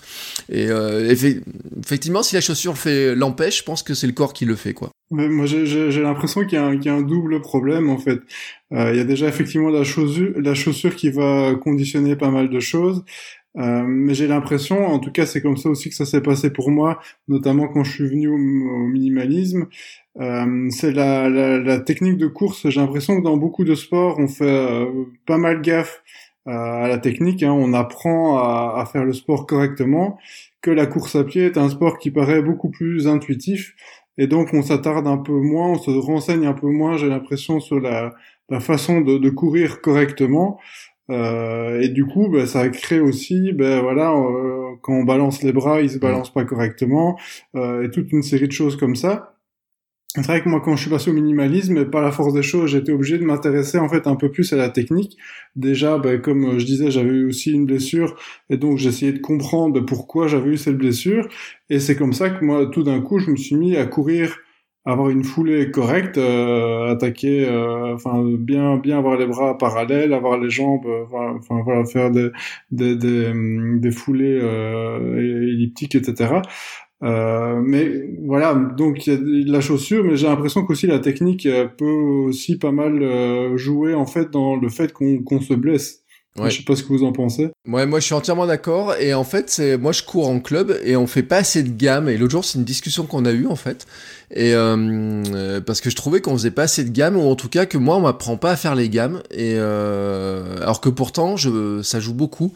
Et l'an dernier, on a fait une séance avec un entraîneur de des jeunes en fait, où euh, bah aux jeunes justement, ils leur apprennent à courir toutes les techniques, etc. Et il nous a fait faire des exercices avec des bornes, des trucs comme ça et euh, vraiment qui était super intéressant parce que tu te rends compte justement que la dynamique qu'il faut mettre dans le pied, euh, la, la propulsion et tout un tas d'éléments comme ça. Et effectivement, ce que tu dis, moi, c'est euh, clair. Euh, j'ai pas appris du tout à, à courir. Et j'avais fait aussi une séance avec un chez Altra, ils ont un vendeur qui est, euh, enfin pour la France, qui est un ancien euh, très très haut niveau, hein, qui a fait l'INSEP, etc. Et il nous a fait faire des gammes, mais avec les mouvements de bras en fait aussi, en disant voici comment il faudrait mettre les bras, comment il faut lever les genoux, la vitesse, etc. Et j'ai regardé, j'ai dit mais mais pourquoi on m'a jamais appris à faire ça quoi? Et et en fait, euh, ce qui est intéressant, et on m'avait dit, on m'avait dit, euh, et toi, c'est une autre manière de venir au minimalisme, Hermano, pour euh, tu parlais au début. On m'avait dit, tu pourrais faire juste le début de la séance, en fait, avec les, minimalistes, juste pour euh, faire les gammes, etc., l'échauffement et puis les gammes, pour sentir le mouvement que tu devrais avoir normalement avec des chaussures minimalistes, et ensuite passer sur des chaussures plus, euh, tes chaussures normales, le temps de faire la transition. Et euh, il m'avait donné ce conseil-là, et puis d'autres personnes m'ont donné ce conseil-là, et je l'ai appliqué aussi un tout petit peu au départ, même si ça me gavait de changer de chaussures, et puis quand je pars pour faire ma sortie longue, je vais pas changer de chaussures, mais sur les séances d'entraînement, j'avais essayé ça, et c'est vrai que c'est pas mal non plus aussi pour... Euh, pour dire euh, je passe, peux pas tout de suite passer, mais euh, je suis d'accord avec toi, Thomas, vraiment. Euh, euh, moi, je, je pense qu'il faudrait qu'on apprenne à courir ou qu'on ait quelqu'un qui nous donne des conseils en fait pour, mhm. pour mieux courir. Bah, normalement, quand on est en club ou quand on est accompagné par un entraîneur, on est censé mm. travailler ces gammes. Donc gamme, technique de course, appelez ça comme vous voulez. Euh, et, je sais que mon entraîneur, en tout cas, est un fervent défenseur de ça. Mm. Non seulement du stretching, donc de l'étirement, mais aussi euh, des gammes, de la technique de course. Et euh, en tout cas, aux athlètes qu'il suit, qu'il entraîne, il leur met systématiquement en plein milieu ou à la fin de chaque séance 5, 10, 15 minutes de technique de course où l'objectif ça va être d'aller euh, griffer, euh, talon-fesse, lever de genoux, mm. etc. Par contre, là où je vous rejoins, c'est pas parce qu'on vous demande de le faire, quand vous demandez conseil à quelqu'un et que vous suivez euh, le conseil, que vous allez le faire correctement. C'est pareil en natation, c'est pareil en vélo, c'est pareil dans tous les sports, même dans, je pense, dans la vie en général. Euh, on va peut-être vous dire, bah écoute, fais 5 minutes de technique de course où tu vas apprendre à griffer par terre, ok, mais vous pourrez le faire 10 millions de fois. S'il n'y a pas quelqu'un qui vous le montre correctement, voire même qui est à côté de vous pour vous dire, ok, c'est pas mal, mais il faut corriger ici ou là, ça va pas servir à grand chose. Ouais. Et moi l'an dernier, j'avais lu un livre, je sais pas si vous l'avez lu, qui s'appelle Light Fit Running, euh, courir léger là, et euh, et je mets, il y a plein de trucs sur la technique, euh, la poulaine, etc., comment il faut mettre le pied, etc. Et euh, je pense qu'en fait, le seul moyen d'appliquer le livre, c'est de faire un stage avec quelqu'un qui, qui, regarde et qui dit ah non, il faudrait faire ça, ça ou ça ou ça parce que euh, c'est compliqué de s'observer aussi, hein, je pense. Euh, mais euh, j'ai lu plein de trucs hein, là-dessus et euh, nous au club, en fait, pour tout dire, ils en sont pas des grands défenseurs des, des gammes en fait. Mais par contre, on fait beaucoup d'entraînement côte et on fait beaucoup de cross avec des montées d'escalier, des pentes très raides.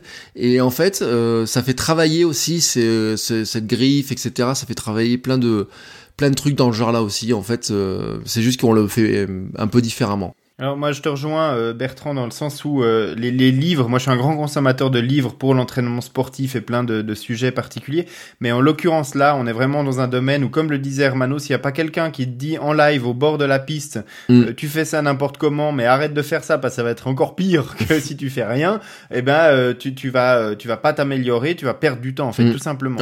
Là là c'est vraiment la plus-value d'avoir un coach idéalement sur le bord de la piste ou alors vraiment si c'est pas possible eh bien de, de se filmer en, train de faire ses exercices et puis de lui donner les vidéos pour lui lui montrer ce qu'on fait et puis que lui avec son œil expert puisse dire bah ça c'est juste ça c'est faux. Mais là là euh, dans un livre enfin je, je, vois pas la pertinence de, faire ça comme ça. Et puis on parle de, technique de course mais ça c'est vrai pour tout le monde. Enfin on parle de minimalisme dans ce podcast. Là on, on dévie un petit peu du sujet en parlant de technique de course et puis d'économie de course. Mais quelle que soit sa technique de course je pense que l'école de course le gainage le, le, le, le, le stretch toutes ces, choses-là, ça fait partie aussi de, de la course à pied et puis de l'augmentation de la performance et euh, ça pourrait faire l'objet d'un épisode complet d'un podcast euh, à l'avenir. Mais il euh, y, a, y, a, tellement de choses à dire sur l'économie de course et puis sur la technique de course. Mais ce que, ce que je voulais dire, c'est qu'en fait, dans le minimalisme, ça pardonne moins. Je pense qu'on peut se permettre des, beaucoup plus d'écarts sur des chaussures plus classiques et que le minimalisme impose de maîtriser un peu plus cette technique parce qu'elle fait pas de cadeau. Si on court sur l'arrière du pied, ben forcément ça va ça va poser de gros problèmes. Oui, ça c'est sûr. Et je pense que le minimalisme a ceci d'avantageux par rapport aux, autres chaussures, c'est que cette technique, elle sera plus facile à acquérir parce que le mouvement sera plus naturel euh, en minimaliste que euh, d'aller poser l'avant du pied avec une chaussure qui a un drop de 15 mm parce que euh, la, la, chaussure qui a un drop de 15 mm, dedans on a le pied qui est déjà en pente quand on le pose à plat. Donc euh, ça veut dire que si on veut aller taper l'avant du pied, c'est comme si on était dans une pente de, de, de, de 40%. Donc euh, du coup, ça va être très très compliqué d'aller mm. poser cet avant du pied. Et donc euh, le, minimalisme va permettre de, de, faciliter en fait la réalisation de ces exercices. Mais pour autant, c'est des exercices que tout le monde doit faire et pas seulement les coureurs minimalistes. Alors ça, ça tombe bien que tu reparles de l'avant du pied parce que malgré tout, on n'a pas, vous avez pas répondu à ma question, ma toute première question ou ma deuxième, c'est-à-dire quelle est la différence ou quels sont les points communs euh, entre le minimalisme, la foulée médio-pied et la foulée avant-pied? Euh, ceux qui ont suivi jusqu'ici, normalement, ils devraient le savoir, ils devraient avoir compris. Mais bon, quand même, pour préciser. Mais en, fait, je pense pas qu'il y a, y a le minimalisme, l'avant-pied et le médio-pied. En fait, je pense que le minimalisme, lui, va, va t'inciter, euh, c'est ce qu'on disait au tout début du, du podcast, euh, va t'inciter à, à, faire un, un, appui du pied euh, en, en, avant du pied ou alors en médio pied. Mais si tu attaques talon avec euh, des chaussures minimalistes, tu vas très très vite avoir mal. Donc de toute façon, tu vas éviter cette, cette attaque-là.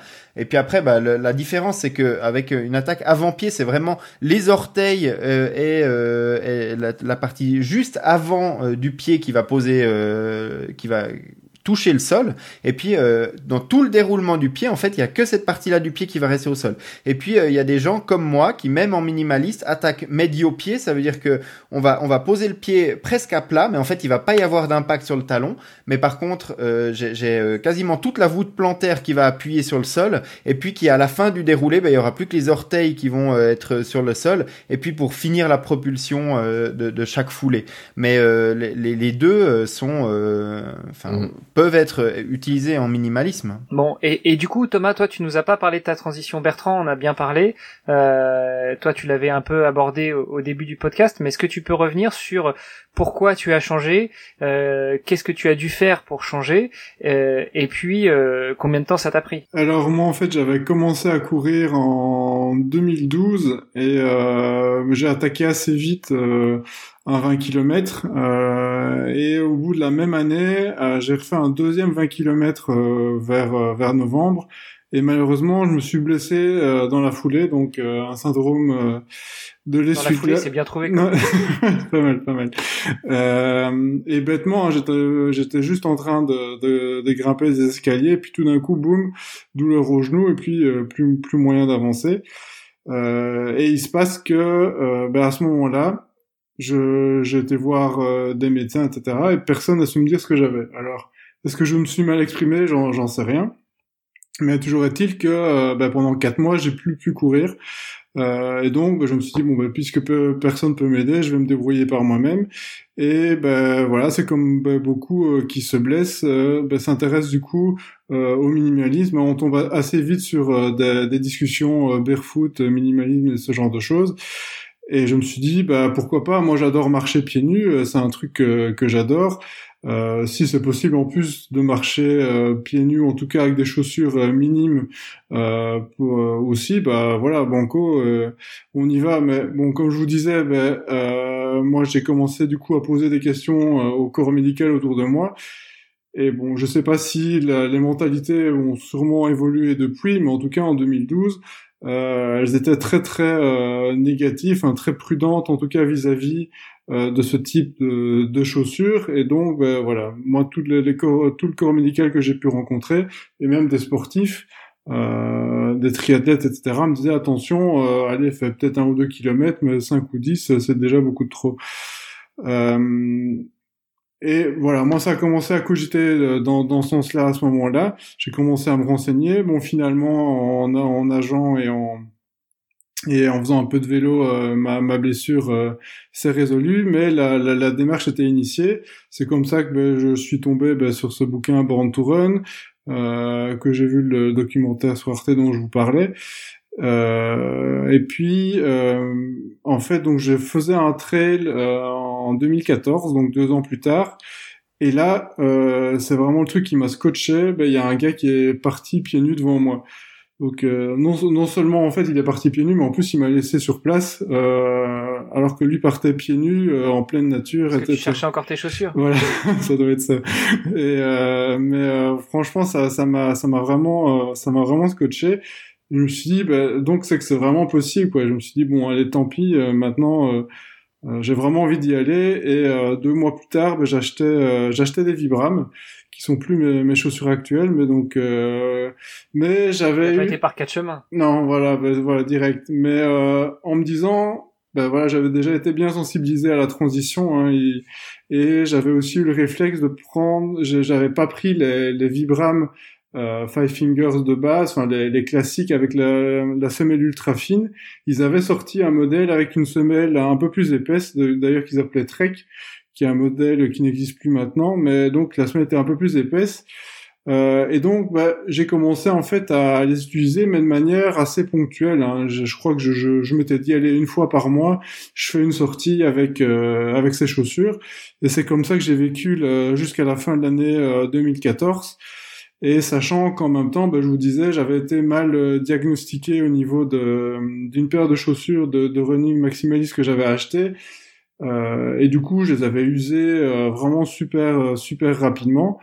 bon, ça m'a pas empêché de racheter des maximalistes derrière, mais du coup, j'ai commencé quand même tout doucement à utiliser de manière plus plus intensive les, mes chaussures minimalistes mais voilà, je crois que j'ai fait 600 euh, bornes en minimaliste sur euh, sur deux ans. Donc il a quand même fallu, euh, j'ai pas fait énormément de kilomètres en minimaliste pendant ces deux années-là. C'est vraiment à partir, en fait, en 2017 j'ai fait, j'avais, j'ai fait mon un, marathon. Et après je me suis dit bon, j'avais plus vraiment de défis euh, j'avais plus vraiment de défis à faire et je me suis dit bon allez c'est le bon moment maintenant pour te lancer euh, avec euh, avec les chaussures minimalistes. Euh, et voilà. Et en fait donc depuis 2017 j'ai j'ai usé mes Vibram jusque bah oui 5 600 km et bah, j'ai ici racheté une deuxième paire qui sont des, des Merrell Vapor Glove 4 qui sont en fait des, chaussures qui sur la clinique coureur là on passe à du 96% en matière de, de minimalisme. Et donc là on a vraiment une semelle ultra fine. La chaussure vous pouvez la plier en deux. Euh, enfin voilà c'est là, là c'est super léger. C'est vraiment quand vous allez courir avec ça c'est vraiment euh, c'est vraiment génial. Euh, vous ressentez toutes les sensations qui sont possibles. Vraiment comme si vous étiez à pied 164 grammes. Ouais c'est vraiment c'est enfin on les sent pas. Sincèrement c'est c'est assez c'est assez dingue euh, on pouvait les emporter partout. Hein. C'est vrai que c'est un, un, truc bête, mais euh, je les ai mis euh, dans mon sac en mode clandestin. parce que bon, Madame est jamais super heureuse quand je lui dis que je prends mes affaires de, de course à pied en vacances, donc je, je l'ai fait discrète. Et donc voilà, un avantage de plus pour les chaussures minimalistes, c'est que c'est super discret dans la valise, c'est très léger, donc ça se, ça se sent pas non plus. Euh, et donc, euh, et donc voilà, ça, ça, ça a vraiment depuis, euh, ben, on se, disait en début de podcast, bah tiens, euh, est-ce qu'on viendra en arrière? Ben clairement, clairement non. Avec toutes les sensations que, que, que je peux ressentir avec ces chaussures-là et tout ce que ça m'a amené. Hein, je parlais, on parlait de technique, ben sincèrement, moi je me suis beaucoup plus concentré, concentré là-dessus et j'ai vraiment, je me suis vraiment bien, pas mal amélioré de, de ce côté-là. Euh, mais donc voilà, et euh, pour là aussi la, la petite anecdote, euh, je pense comme souvent quand, quand on débute, euh, je vous avais dit que j'avais fait les 20 premiers, euh, enfin j'avais fait un 20 km. J'avais eu la, la, bonne idée de choisir mes chaussures de tennis qui avaient 10 ans d'âge. Donc quand je me suis pointé dans un dans le magasin de euh, de chaussures spécialisées. Euh, il, évidemment, il a, il, a, il, a, il a bien rigolé en me disant vous, vous me refaites plus jamais, plus jamais ça. Euh, donc évidemment toujours bien bien changer de chaussures et bien choisir pour pour et pas enfin si vous sentez que la, la chaussure enfin surtout dans, dans le cas de maximaliste n'a plus d'effet toujours toujours bien changer donc voilà euh, voilà, je pense que j'ai tout dit par rapport à la, à la transition. Je sais. Et euh, donc tu nous as dit que toi tu reviendrais euh, absolument pas en arrière sur des chaussures maximalistes ou sur sur, sur une foulée. Enfin, je sais pas si on peut parler de foulée, mais en tout cas sur un mode de course maximaliste. Euh, et toi Bertrand? Euh, Moi je je vois pas comment je repartir en arrière. Voilà. Euh, alors moi en fait je cours avec deux modèles euh, différents, c'est-à-dire je cours avec euh, mes Ultra Escalante, alors qui sont un modèle racer, hein, euh, donc euh, coefficient 76% grosso modo. Et euh, donc et je cours avec mes mes Five Fingers Trail hein, que je mets pour le trail et je crois qu'elles sont à 96 et quelques pourcents. Et contrairement à ce que tu dis, au fur et à mesure, on arrive à les mettre de plus en plus vite. Et maintenant, je les mets du premier coup. Je suis surpris d'ailleurs parce que alors la première fois, j'ai dit je vais jamais arriver à les mettre. J'avais toujours les deux orteils qui étaient qui allaient pas dans les bons trous là. Et ben maintenant, je les mets du premier coup en 3 secondes, elles sont comme quoi mes orteils ont compris dans quel sens fallait les mettre. Euh, j'ai essayé, euh, j'ai fait un échauffement la semaine dernière euh, avec mes, mes taurines qui sont plus maximalistes. je suis pas très à l'aise. Voilà, je vais, je, vais le dire comme ça, je suis pas extrêmement à l'aise. Euh, J'aime bien mes petites chaussures légères, etc. Euh, et je suis presque en train de me poser la question si je pourrais pas faire des, me trouver des, des mais euh, plutôt pour faire des séances type piste et quoi que ce soit en complément de mes de mes escalantes, de mes ultra, euh, mais que j'aime d'amour, hein, mes ultra escalantes. Et j'ai acheté en plus le modèle Paris, etc. marathon de Paris, donc c'est les en souvenir de mon premier marathon. Donc je suis pas prêt de les mettre à la à la benne, mais elles ont un, bon un bon coefficient, donc. sachant que le coefficient de 100%, hein, je sais pas si on l'a pas dit, mais c'est le pied nu Hein, euh, voilà, faut le préciser, hein, pour, parce qu'on parle de ça, mais finalement on n'a pas dit à quoi ça correspondait, hein, les mesures, comment c'était calculé. Mais euh, pied nu c'est 100%, donc quand euh, les Merrell c'est à 96, 98, euh, les etc. Et mm, ouais, moi 76, je suis pas mal. Enfin voilà, je entre ces deux paires, je j'aime bien passer de l'une à l'autre, mais par contre euh, revenir euh, à d'autres trucs, je pense pas que j'ai. Pour, enfin pour l'instant, je vois pas comment je pourrais faire. Alors euh, moi je te je te je m'inscris en faux parce que sur la clinique du coureur il y a des chaussures 100%. Oui. Alors il y a des tongs c'est 100%. Ouais, les, les, les sandales ouais. Sandales. Et il y a certains modèles de Five Fingers aussi avec des semelles super euh, fines. Ouais. qui sont à 100%, Les, ouais. les fitness, je crois, sont à 100%, euh, les très très fines. Moi, j'ai un modèle trail et je crois qu'il a 96 ou 98%. Et pour vous donner une anecdote, parce que j'avais ça dans mes archives, donc je viens de le ressortir. Euh, un jour, je m'étais posé la question de savoir comment le grand Kylian Jornet courait et quel euh, s'il courait minimaliste ou pas. Et euh, en fait, son partenaire officiel, vous savez, c'est Salomon. Euh, Salomon, euh, c'est 50% le minimalisme, hein, le coefficient euh, sur les modèles de trail, donc c'est pas très très minimaliste. Mais par contre, il avait fait euh, certaines courses avec des chaussures. Euh, c'est des vrais, véritables chaussons. En 2018, il a fait des trucs. Il y a, il y a à peine une semelle, il y a un millimètre ou deux de semelle, etc.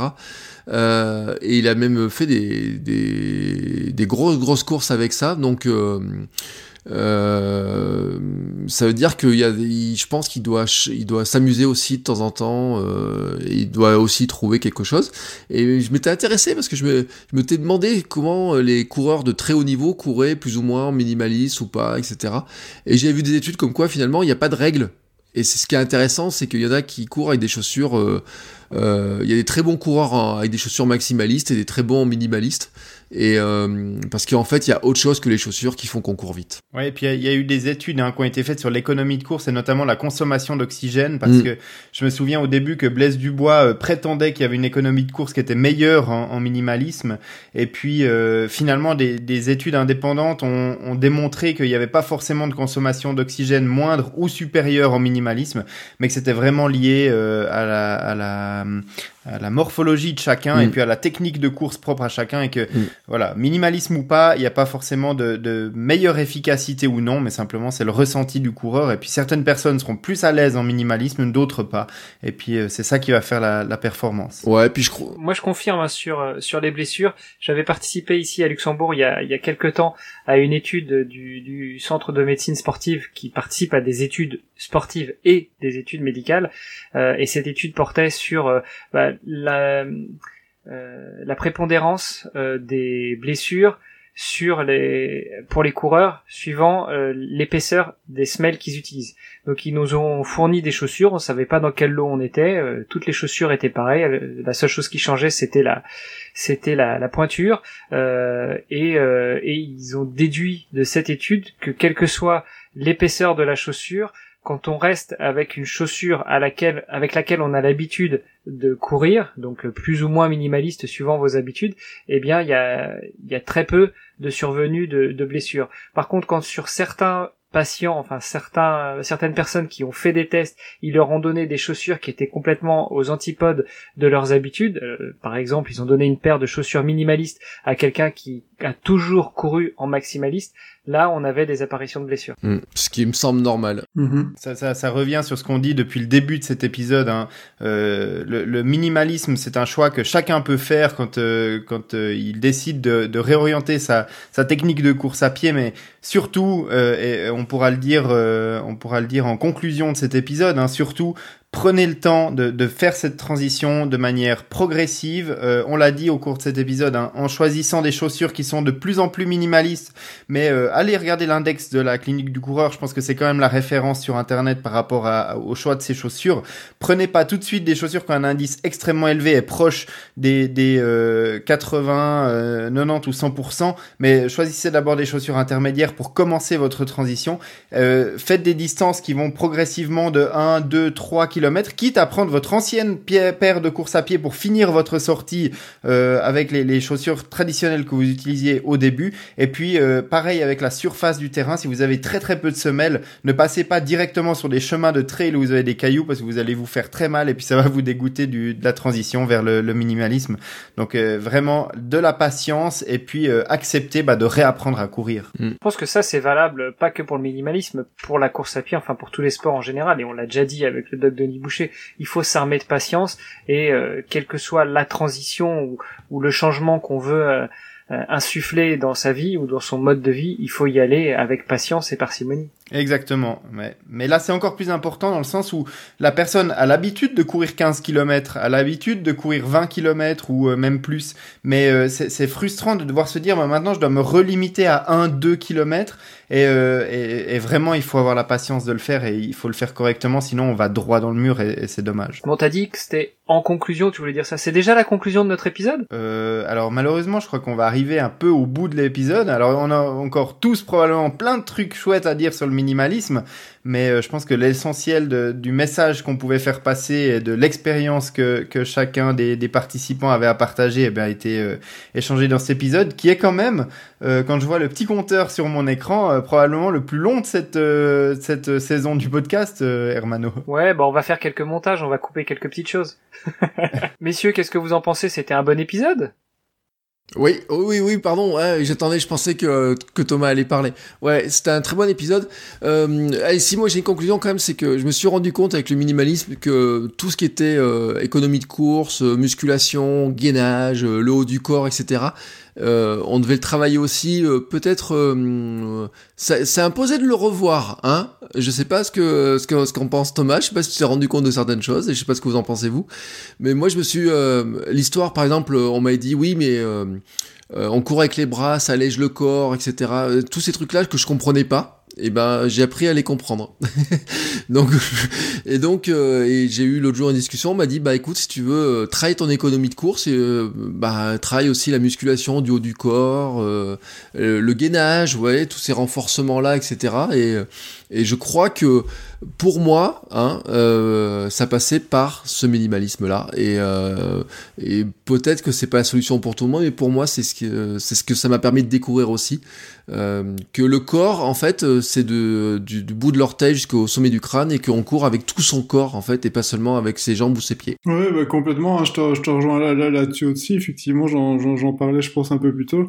C'est que clairement, moi, j'ai découvert toute la technique nécessaire pour bien courir euh, qu'avant je me je me rendais pas exactement compte donc euh, oui clairement. Ouais, je, je confirme hein, sur euh, l'aspect euh, musculature globale que quand on essaye de, de changer de passer d'un mode de foulée à une autre à un autre pardon on, on, a tendance à découvrir des muscles ou des parties de son corps qu'on ignorait complètement. Mm.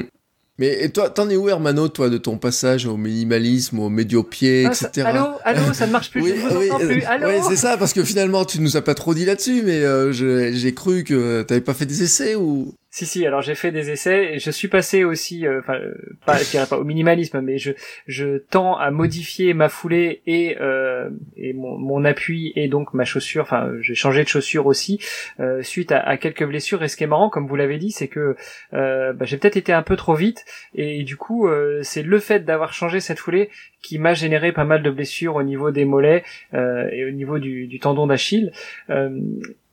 J'ai eu la chance malgré tout d'avoir un, kiné qui est aussi un très bon ami euh, et un ancien coureur d'athlétisme de sprint, donc qui connaît quand même relativement bien la, la biomécanique euh, du corps, euh, qui est venu me voir courir. Euh, on avait prévu de faire une séance d'une heure ensemble et au bout de trois minutes, il m'a dit c'est bon, t'arrêtes, euh, c'est pas la peine de finir ton tour, tu viens là, t'enlèves tes chaussures et on va apprendre à courir. Attends, moi, ça fait 25 ans que je cours. non non, tu ne sais pas courir, donc on va tout casser, et on va tout recommencer. Et depuis, ça va beaucoup mieux. C'est dur à mettre en place, effectivement. Euh, quand je regarde, alors je suis pas trop euh, cardio et autres, et je devrais pas dire ça sur un, podcast de Nakan, mais euh, je cours malgré tout avec ma montre en ce moment. Et là où avant je faisais 10 km en, en 40-42 minutes sans me sentir fatigué, là en changeant en essayant de changer ma foulée, euh, c'est beaucoup plus dur. C'est beaucoup plus dur, ça demande beaucoup plus d'attention et forcément on va beaucoup plus lentement pour essayer de faire un geste propre. Bah c'est cette fameuse phase de transition hein, et, euh, et, voilà, tu, tu réapprends à courir. Donc euh, quand on apprend à courir, on va pas vite. donc mm-hmm. voilà, mais c'est la dure réalité de la transition vers le minimalisme. J'ai connu ça. Alors moi j'ai eu la chance de, de, de, faire cette transition assez rapidement après que j'ai commencé la course à pied, c'est-à-dire que j'avais deux ou trois saisons de course à pied seulement derrière moi et encore c'était vraiment pas des, des saisons extraordinaires extraordinairement appuyé. Donc euh, euh, mes meilleures performances en course à pied, je les ai toujours faites après ma transition. Mais voilà, on réapprend à courir et, ça peut être frustrant pour quelqu'un qui, comme toi, court depuis de, très nombreuses années euh, avec des, des, temps de référence et qu'on voit que c'est plus difficile à atteindre maintenant pendant cette phase-là. Mais je suis confiant que d'ici une année, une année et demie, tu vas retrouver ton même niveau avec beaucoup plus de plaisir, avec beaucoup plus de, de, de, de facilité à exécuter le, le, mouvement que tu recherches et puis avec les, des performances identiques. Bah, je, je doute, j'en doute pas non plus. Et puis au pire, je pourrais toujours me rattraper sur la natation et sur le vélo. Exactement. L'avantage du triathlon. C'est ça, exactement. Mm. Mais est-ce que tu nages minimaliste? Parce que finalement, c'est ça, moi, le truc qui me pose question. C'est. Euh... ah, moi, je nage minimaliste. J'ai toujours nagé minimaliste. J'ai toujours été la risée de mes camarades. pas loin. J'ai toujours été la risée de mes camarades parce que j'arbore fièrement ce fameux moule l'expression. Euh, mais, euh, mais, mais pour moi, c'est comme ça qu'on nage, en fait. Ouais, ouais. Bah, moi, je, je nage presque minimaliste, mais euh, quand même à peu près à, à, à 90%, quoi. Enfin, on se comprend. ouais. Bon, bah messieurs, je pense que avant de, de clôturer cet épisode, euh, vous avez déjà fait une belle conclusion. Euh, vous allez peut-être pouvoir nous dire où est-ce qu'on peut vous retrouver si on veut continuer l'échange avec vous, si on veut avoir un peu plus de précision ou si euh, tout simplement on veut vous suivre parce que vous êtes vous aussi actif sur Internet. Tout à fait. Alors de, mon côté, euh, vous pouvez me retrouver sur euh, www.thomasdubois.net où bah, vous retrouverez aussi bien les activités effectivement par rapport à mon podcast sur la course à pied, euh, et aussi ben, mon, mon, mon, métier, mon autre casquette euh, qui, euh, qui n'a évidemment rien à voir, où là je suis intégrateur web, donc voilà, je parle un peu, un, peu des deux mondes. Est-ce que tu intègres minimaliste euh, J'essaye, ah, ben, c'est important parce que sinon, ça, oui, c'est important d'intégrer minimaliste. Ouais. Tout à fait. Et toi, Bertrand? Euh, Alors moi, le plus simple, euh, je vais pas te donner toutes les adresses. Euh, Bertrand Soulier sur tous les réseaux sociaux, tout attaché. Bertrand Soulier sur Instagram, Twitter et partout. Euh, mon site, mon blog perso, c'est bertrandsoulier.com. Et pour parler running, j'ai un podcast running qui s'appelle Kilomètre 42, enfin KM42, et qu'on retrouve facilement km42.run, le site directement. Il y a tous les épisodes et puis tous les liens comme ça vers euh, l'ensemble. Et puis, euh, puis j'ai d'autres trucs, mais vous le trouverez par ce biais-là, euh, parce que sinon la liste est trop longue, hein Bah, il y a des auditeurs, Greg, souviens-toi, il y a des auditeurs qui nous ont dit qu'ils étaient un peu frustrés parce qu'ils nous entendaient que tous les 15 jours. Euh, si vous, vous, si vous avez apprécié l'épisode d'aujourd'hui et si vous voulez entendre des voix euh, plus souvent, bah vous pouvez aller faire un tour du côté du podcast de Bertrand. Lui, il en fait un tous les jours de la semaine. Ah ouais, ouais, ouais, là il y a, y a, de quoi écouter. Et puis euh, pour les personnes qui recherchent tout ça, bah, les, les liens sont euh, dans le descriptif de cet épisode sur podcast.nacan.ch. Et puis euh, là vous retrouvez tous les liens euh, vers Thomas et vers Bertrand par rapport à, à, leur site web et à leurs activités podcastiques respectives. Ouais, et puis on mettra euh, tous les rappels de ce dont on a parlé aujourd'hui, les marques de chaussures, euh, l'adresse pour rechercher sur la clinique du coureur l'indice de minimalisme, les quelques conseils qui vous ont été donnés, y compris les pas bons de Bertrand. Euh, et puis tiens Bertrand, en, en, visitant la clinique du coureur, j'ai vu aussi qu'il y avait des petites chaussures minimalistes pour les petits enfants. Donc pour ta petite Camille, ça peut être pas mal ça. Oui, mais alors tu sais que le débat, ce qui est très marrant, c'est que nous à la crèche, nous on dit il faut la faire marcher pieds nus, etc.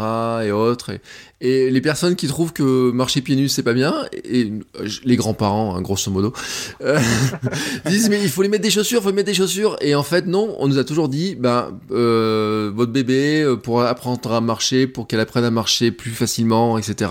Il faut la laisser pieds nus. Et euh, nous, elle adore être pieds nus, sincèrement.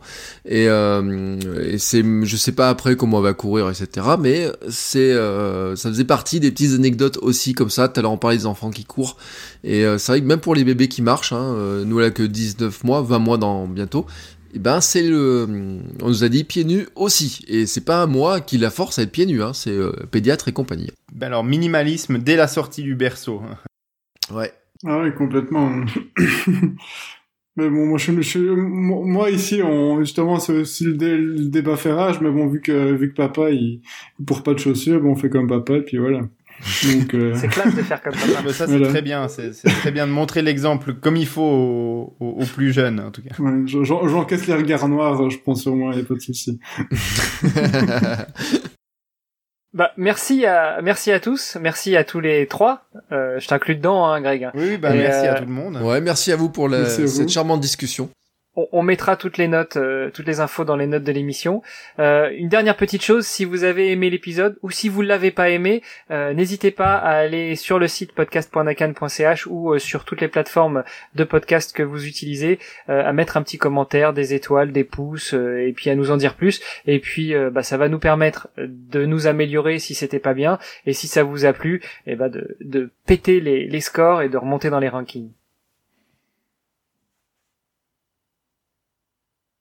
Et là, c'est le blanc. Alors, laissez-nous euh, ces remarques, ces commentaires, et puis nous, on vous retrouve dans deux semaines pour un, prochain épisode euh, avec Hermano. On approche euh, gentiment de la fin de cette première saison du podcast des sportifs connectés. Nous, on se connecte un petit peu plus sur l'année euh, calendaire plutôt que, que sur la saison sportive. On a décidé de, de faire ça comme ça. Mais on vous retrouve euh, dans deux semaines pour un, un prochain épisode euh, avec grand plaisir. Alors, merci tout le monde. C'était, c'était vraiment très chouette d'enregistrer avec vous. On n'a pas vu le temps passer. J'espère que pour nos auditeurs, ce sera pareil. Et puis, Hermano, à dans deux semaines. À dans deux semaines. Ciao tout le monde. Ciao, ciao. Ciao. ciao.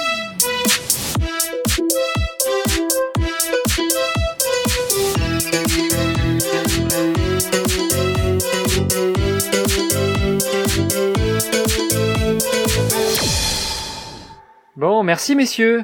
Merci tout le monde. Merci, bien sympa. Ouais. 1h25, euh, on n'était pas loin de des records. une, belle, une belle sortie longue, hein, comme on dit. Hein. Ouais. Il va falloir courir longtemps pour s'envoyer l'épisode complet. Ouais.